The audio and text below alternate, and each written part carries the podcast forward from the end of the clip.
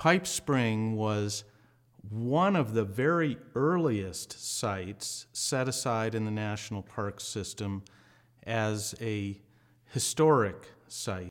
So Stephen Mather was the first director of the National Park Service and had a very definite interest in Pipe Spring.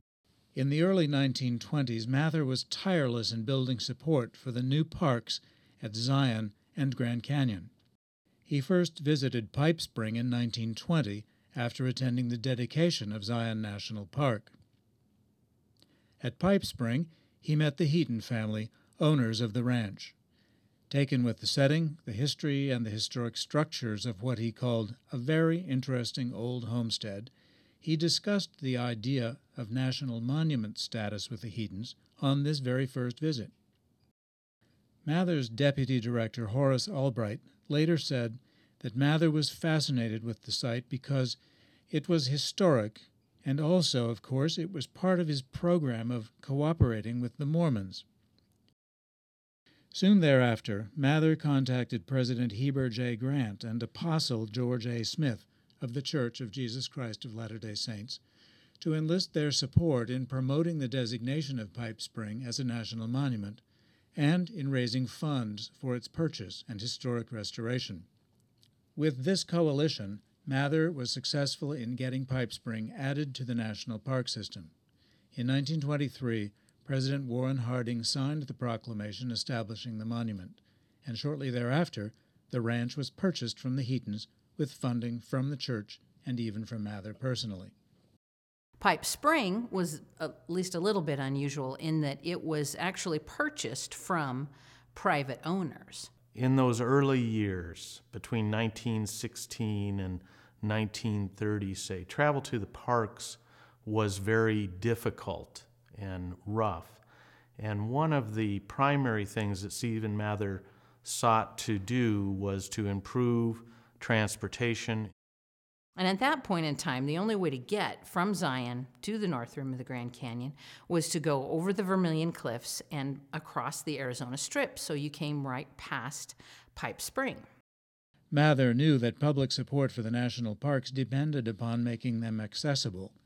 He set out to persuade business leaders to develop travel services and foster public awareness.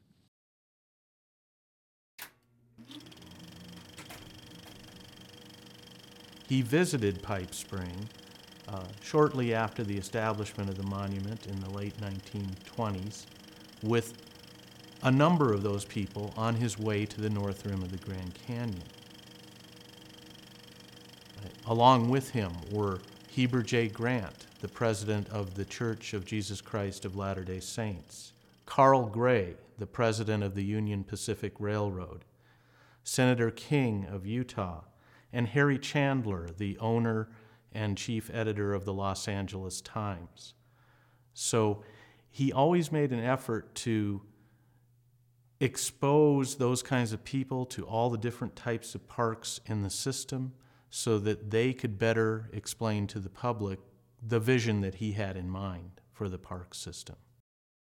Park Service partnerships with railroads, such as the Union Pacific, were especially important to Mather's promotional vision. The park's first manager was Frank Pinkley, also known as Boss Pinkley. As the superintendent of the Southwestern National Monuments, Pinkley had charge of as many as 14 national monuments in Arizona. He organized some of the earliest restoration projects. Pipe Spring got a full time maintenance man in 1926 when Leonard Heaton was hired. He was the grandson of Jonathan Heaton, who was the last owner of the Pipe Spring Ranch. With no formal training, he set about preserving and interpreting the historic site. As I was growing up, Leonard and Pipe Springs were almost the same. He was he was at Pipe Springs, actually lived there. He was responsible for maintaining what could be maintained of that national monument and helping develop it. Leonard Heaton was in large part on his own in determining how to do so, with guidance from Boss Pinkley in the Arizona office. He set about to begin to preserve the site, try to restore the site, and tell a historic story that the Park Service really hadn't been in the business of doing to any great degree to that point. He knew that that this place would be much more interesting if it looked like a place where people actually lived because people did live there. He went around the countryside collecting furniture from the time period so that the fort would have something in it. It wasn't just, just a big empty building. Um, so he, he was collecting artifacts. The basis of our collection is from things that, that Leonard um, went out and, and uh, asked people for. Leonard said that maybe Pipe Springs has a story to tell. And I think that Pipe Springs does have a story to tell.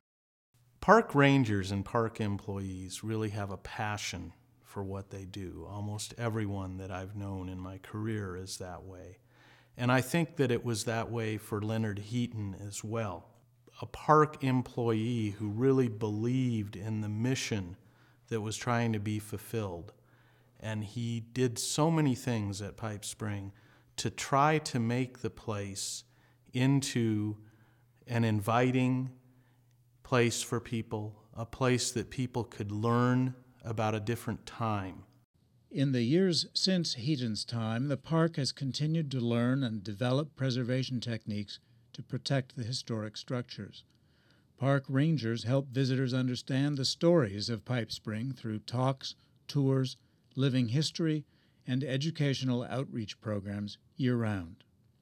Pipe Spring was the first site included in the National Park System for its historic interest. In the years since, Many more historic sites have been declared national monuments to be protected and interpreted to succeeding generations.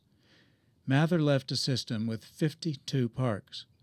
Others have carried his vision forward, and today there are nearly 400 units that preserve America's natural and historic legacy, make it accessible to the public, and interpret it.